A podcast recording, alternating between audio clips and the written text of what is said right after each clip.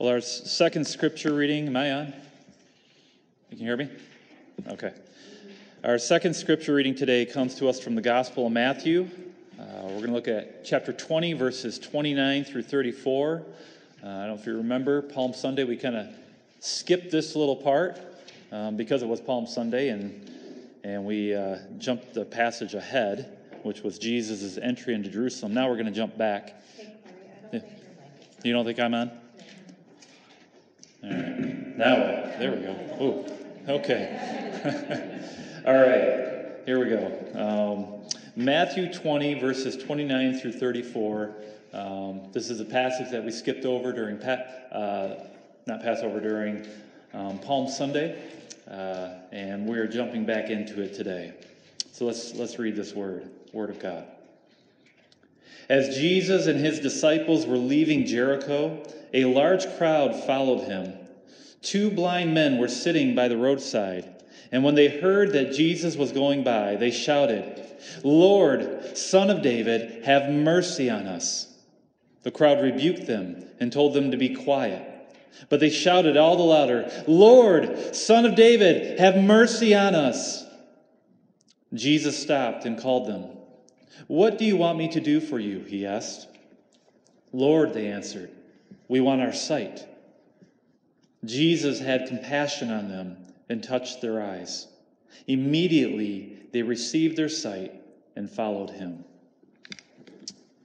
Thus ends our reading of God's authoritative word. May all who hear it receive the mercy of their compassionate King. I heard tell of this man who once placed an ad in his city's newspaper which read as follows Call me, and I will listen to you talk for 30 minutes without comment for $15. Well, it wasn't long before this person began receiving between 20 and 30 calls every day. Now, why do you think that is? Who were the ones who were calling this man? Why do people pay top dollar to go see their therapists each and every week? Because there are numerous souls who are just lonely, who are shy, who are mistreated, who are outcasts. There, there are those who, who have no one who will listen to them. And it's as if they don't have a voice of their own. Perhaps these two men whom we read about in our passage for today would have been dialing that number had they been living during our times. Perhaps they too had voices that were, just went unheard. For some time now, we have been journeying through the Gospel of Matthew, which is an account of the life, death, and resurrection of Jesus Christ. It is a book that, that focuses on the kingdom of heaven and Jesus as its reigning king. And if you recall, we had reached a point where, where Jesus and his disciples had left the region of Galilee and were now in the region of Judea. Christ had set his face towards Jerusalem, the very city where he would be betrayed to the chief priests and the teachers of the law. They, in turn, would, would, would condemn him to death and then hand him over to the Gentiles in order to be mocked, flogged, and crucified. And what is amazing about all this is that Jesus knew that all this was going to happen. For, for three times now, Jesus had told his disciples this message that this was his purpose in going to Jerusalem. And yet, Jesus did not turn aside from his fate. He did not change directions. For he knew that it was his Father's will that he should suffer and die at the hands of men. He knew that in order for salvation to be possible, that he must give his life as a ransom for many. And so this is what we see in the beginning of our text for today, Jesus once again taking that long road towards Jerusalem. He was leaving the town of Jericho and, and going up to the place where he would suffer and die. Look, look at those verse, first two verses once again. Look at verses 29 and 30. As Jesus and his disciples were leaving Jericho, a large crowd followed him. Two blind men were sitting by the roadside. And when they heard that Jesus was going by, they shouted, Lord, Son of David, have mercy on us. Now, Jericho is about a day's journey from Jerusalem. And that's where they were heading. But as you can see, they weren't alone. They had this throng of people following them as they went. And this was to be expected not only because of who Jesus was, for he had many people that were following him, but also because of the Passover festival that was about to take place. Now, Passover was probably the most important celebration for the Jewish people. It, it, drew crowds numbering in the hundreds of thousands to Jerusalem each and every year. And so this is what we see in these verses. This multitude that were following Jesus were, were going to this festival. They would have been comprised of men and women and children, all of whom wanted to celebrate Passover. So they would have been spending that whole day journeying with Jesus. Now you can imagine what a crowd like this might sound like. Hundreds of conversations going on all at the same time. Children laughing and playing with one another as they were leaving the city. Rickety wagons making their clanky noises as they were being pulled by braying pack animals. Needless to say, there would have been a lot of commotion and much excitement on this day. And yet, sitting by the side of the road were these two men both of whom were blind. Now, why would they be out there? What, what were they doing sitting by the side of the road? They were out there because their lot in life had required them to be there. You see, the, the, the work of a blind man was to beg. They were part of the cast offs of society, those who have no redeemable qualities. They could not work, they could not make a living for themselves. And so when the crowds were out, so were they, looking to earn a living off of the mercy of their fellow Jews, off of those who would take pity upon them. We see the same thing today, do we not?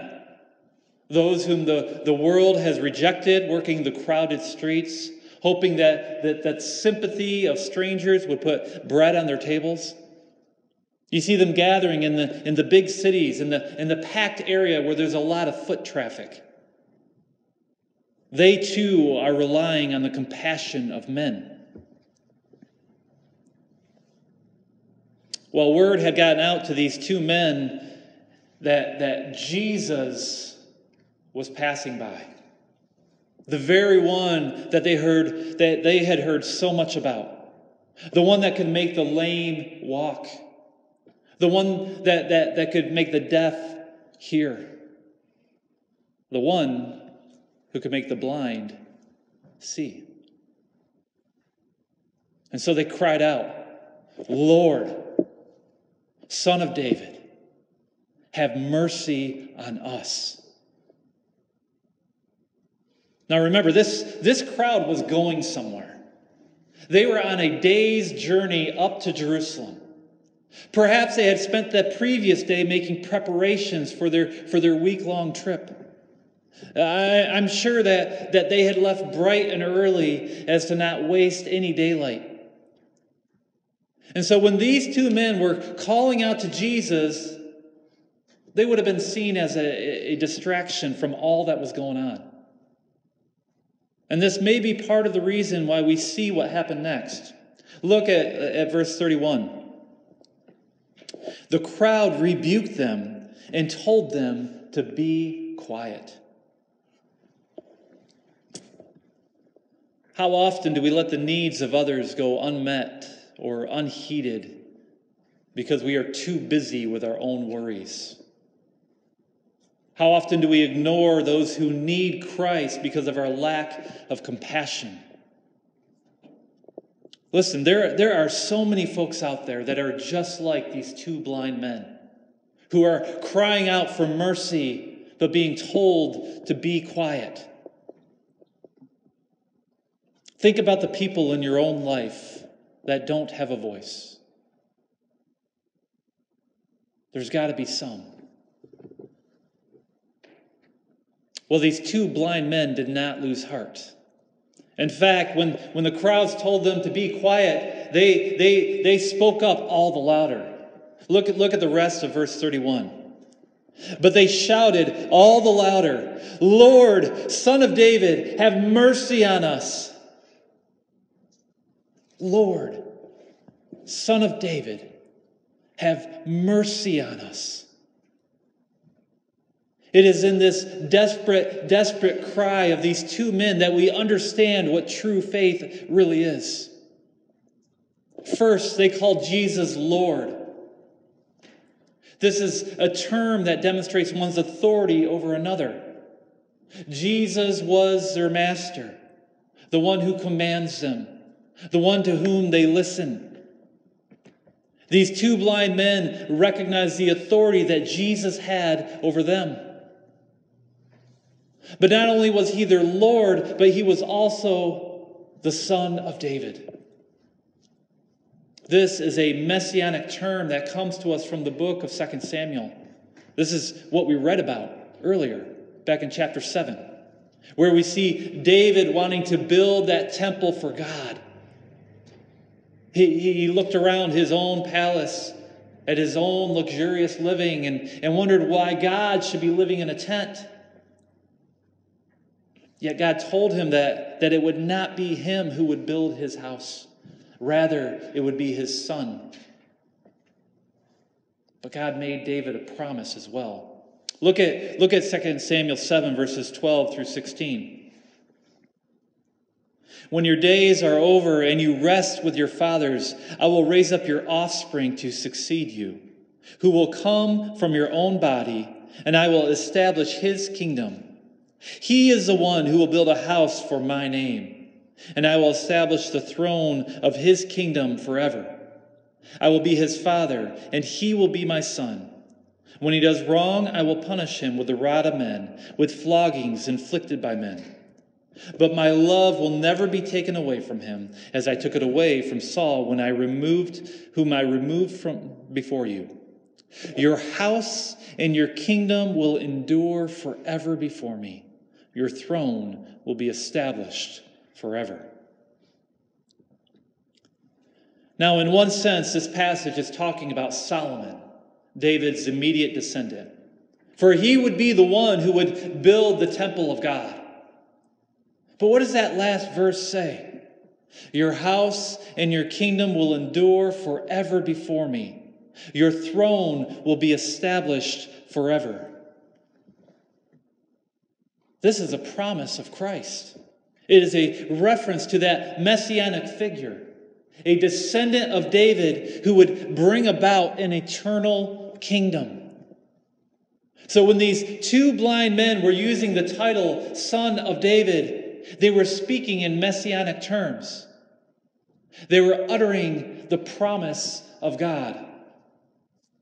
And they were pointing out the fact that uh, not only was Jesus the offspring of David, not only was he the rightful king of Israel, but he would be the very one who would establish this kingdom of heaven, a kingdom that never ends.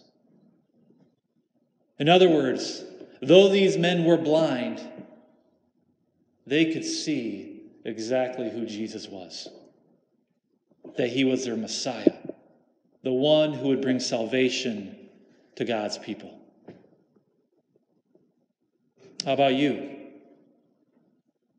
Do you see who Jesus is? Do you understand what he has done? That he is your Lord, that he is your King, and that, and that he rules over a kingdom that cannot be shaken? Do you believe this? Or are you blind to the truth? There are many people out there today who make a claim upon Jesus, and they do so without really understanding who he truly is. They may call themselves Christians without knowing what it means to have Christ as their king. For to claim Jesus as your own is to know him as Lord and Master. It is to put yourself low and to lift him high. It is to, to place yourself under his authority and to say, Not my will, but yours. But it is also to know Jesus as Savior, to recognize him as the only one who can rescue you. That he is this warrior king with the ability to defeat all of your enemies. These blind men understood this. They knew that, that they were just subjects and that Jesus was king. And they also knew that he, he had the ability to rescue them from all of their troubles. For look at the third thing that these two men cried out. What was it that they asked for? What were they seeking? They were looking for mercy. You see, faith is just is not just understanding who Jesus is and what he has the ability to do, but it is also the belief that he has compassion upon you. That he looks upon you with his favor. These two blind men believed that Jesus would show them mercy. Now you have to remember for, for these men, their life was a life of a beggar. And so they were constantly needing to rely upon the mercy of others. They knew what it was like to beg. But now there was one who was passing by who was more merciful, who showed more kindness than any who had passed before. And so they shouted all the louder, Lord, Son of David, have mercy on us. They cried out to Jesus because they knew he would be kind to them. Look at verses 32 and 33. Jesus stopped and called them.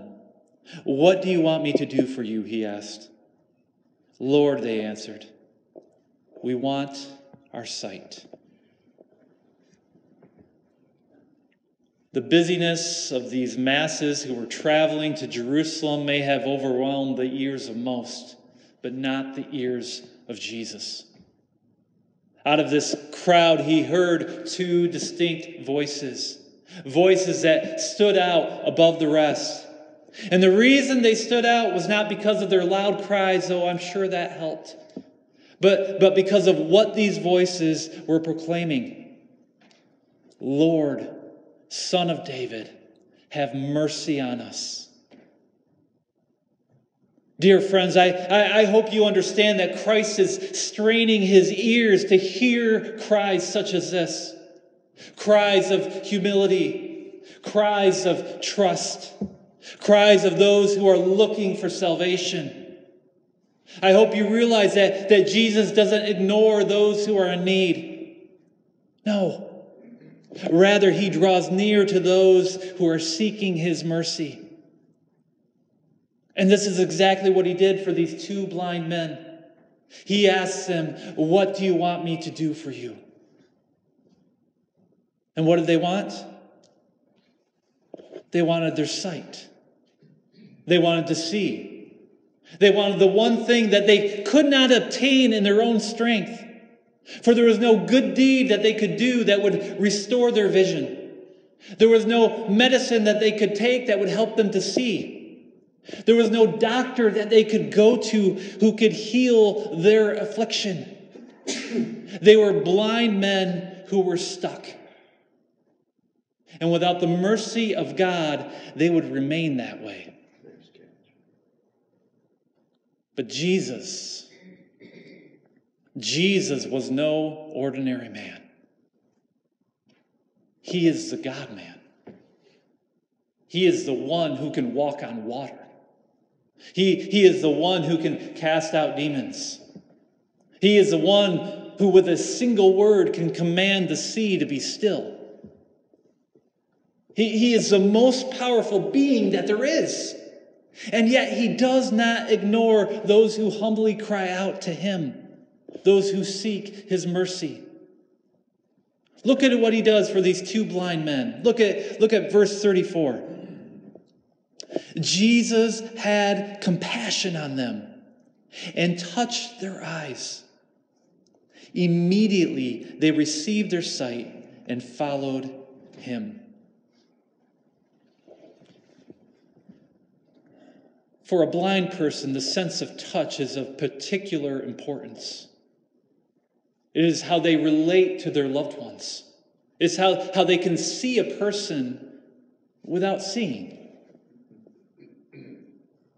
Jesus touched their eyes.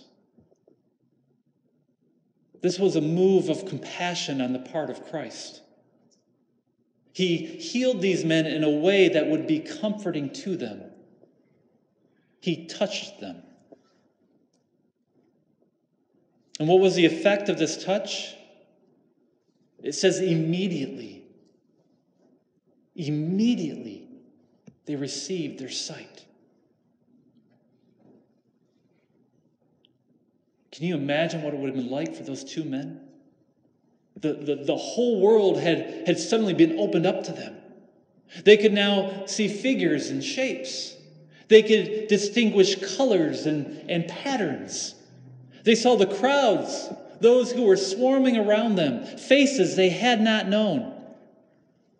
And they saw one face who was smiling upon them Jesus this one whom they called Lord, this one whom they called the Son of David. You see, Jesus gave them more than just their sight, for he had given them their dignity as well. No longer would they be beggars sitting on the side of the road. No longer would they have to rely on the kindness of their neighbors, for they had found a greater kindness in this Son of David in their Lord Jesus Christ. And how did they respond to such kindness? They followed him. This is what true gratitude does, is it not? It, it, binds that person to the one from whom they have received mercy. You see, receiving one's sight is a great, great gift. But greater than that is finding a man who has true compassion and pity towards you. Greater is finding one who is a true friend. Greater is having, having your eyes opened and seeing this King of glory smiling upon you.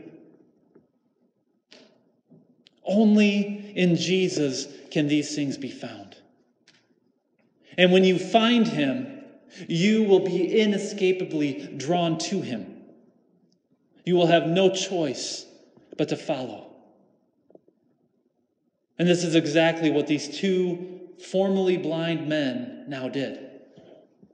They followed Jesus. Dear friends, it's not just the inability to see that can make a man blind. For, for when a person's eyes of faith are shut, that is when the King of glory remains hidden. But just as Christ was able to open up the eyes of these men, so too he is able to open up the eyes of a man's heart. And he does so by allowing him to see his great need that he is a sinner desperate for mercy, that he is unable to heal himself, that he is in need of the, of the great physician to work within him. For, for Jesus is the only one who can turn that heart of stone into a heart of flesh. Listen, we are all blind men. We are beggars sitting on the side of the road, lacking dignity because of our fallen condition. And yet Jesus is passing by. He is walking right in front of you. And though the crowds around you may be loud, and though they may want you to just shut up, that is when you need to cry out all the louder. That is when you need to raise your voice and call out, Lord, Son of David, have mercy on us. You see, the world, the world wants to silence you. They don't want you to cry out to Jesus, for to do so goes against everything that they deem to be true. They don't want you to use the, the, the, titles of Lord or Son of David, for they think that you should be your own king, your own God. And they don't want you to seek his mercy, for they think that we as, as mankind can solve our own problems, that we don't need a Savior. But, like these two blind men, you must not let the world silence you. You must shout all the louder, Lord, Son of David, have mercy on us. For when you do so, Christ will come to you. He will be there right by your side. For he is the only one who can truly listen to your unheard voice. And when he comes to you, for he will, he will then grant you his mercy as he opens, opens up the eyes of your heart. Trust in him. Put your faith in him. For when you do, you will receive a compassion like none other. You will receive the compassion of our Lord. Let us pray. Father, we come to you now just like those two blind men, beggars sitting on the side of the road, helpless in our own strength. And this is why we cry out to you Lord, Son of David, have mercy on us. Only through Jesus can we develop eyes of true faith. We ask now that you would both fill us and guide us with your Holy Spirit, that we might see the truth of our own need and the truth of your great compassion, of your great mercy. We pray these things in Jesus' name. Amen.